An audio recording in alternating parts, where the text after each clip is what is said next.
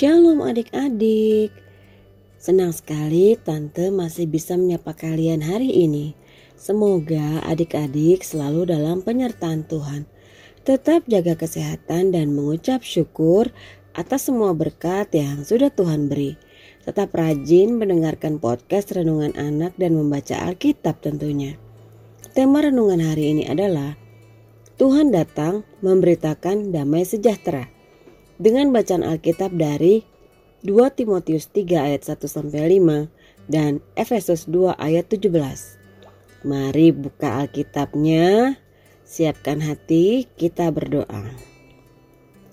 Tuhan, saat ini kami hendak mendengarkan firman-Mu. Berilah pengetahuan dan bimbinglah kami agar firman Tuhan dapat kami mengerti dan pahami sesuai kehendak-Mu. Bukalah hati dan pikiran kami untuk mendengar dan menerima firman Tuhan. Kiranya firman Tuhan dapat menjadi berkat bagi kami. Dalam nama Tuhan Yesus, amin. 2 Timotius 3 ayat 1 sampai 5 dengan judul perikop keadaan manusia pada akhir zaman. Ketahuilah bahwa pada hari-hari terakhir akan datang masa yang sukar manusia akan mencintai dirinya sendiri dan menjadi hamba uang. Mereka akan membual dan menyombongkan diri. Mereka akan menjadi pemfitnah. Mereka akan berontak terhadap orang tua dan tidak tahu berterima kasih, tidak mempedulikan agama, tidak tahu mengasihi, tidak mau berdamai, suka menjelekan orang, tidak dapat mengekang diri, garang, tidak suka yang baik, suka mengkhianat, tidak berpikir panjang, berlagak tahu, lebih menuruti hawa nafsu daripada menuruti Allah. Secara lahir ya mereka menjalankan ibadah mereka, tetapi pada hakikatnya mereka memungkiri kekuatannya. Jauhilah mereka itu. Efesus 2 ayat 17 ia datang dan memberitakan damai sejahtera kepada kamu yang jauh dan damai sejahtera kepada mereka yang dekat. Demikian firman Tuhan. Adik-adik, kedatangan Tuhan Yesus ke dalam dunia adalah sebuah berita sukacita bagi seluruh dunia. Yesus datang memberitakan damai sejahtera untuk orang-orang yang dekat, yaitu bangsa Israel dan juga bagi orang-orang yang jauh, yaitu bangsa yang bukan berasal dari keturunan Israel.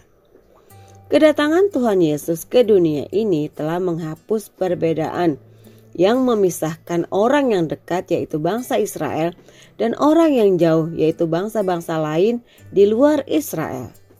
Karena Tuhan Yesus datang untuk mempersatukannya melalui kematiannya di kayu salib, sehingga kedua bangsa dapat hidup dalam kesatuan damai sejahtera. Dengan kedatangan Tuhan Yesus ke dalam dunia ini, semua orang dipanggil untuk saling mengasihi, menghormati, melayani, agar damai sejahtera Tuhan Yesus selalu ada di tengah kehidupan manusia. Coba adik-adik buka buku renungan hari ini. Lihat gambar-gambarnya. Ada orang yang tiduran di atas uang dan ada yang berkelahi.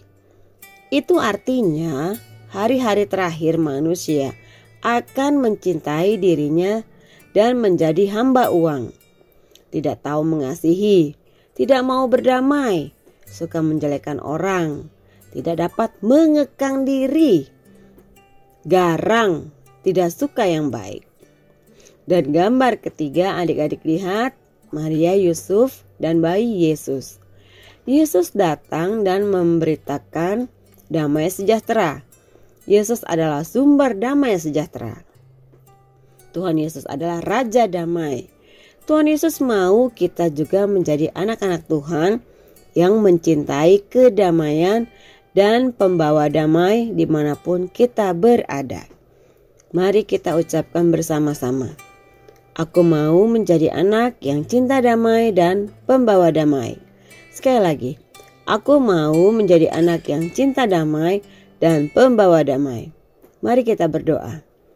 Bapa di surga, Kami mohon pada Tuhan agar diberikan kemampuan untuk menjadi anak yang mencintai kedamaian dan pembawa damai di mana pun kami berada. Kami mau menyenangkan hati Tuhan. Terima kasih ya Tuhan. Dalam nama Tuhan Yesus, amin. Nah, sebentar lagi kita akan merayakan Natal, yaitu kelahiran Tuhan Yesus. Kiranya Natal tahun ini membawa damai dan membawa damai sejahtera bagi adik-adik dan seluruh keluarga. Tuhan Yesus memberkati.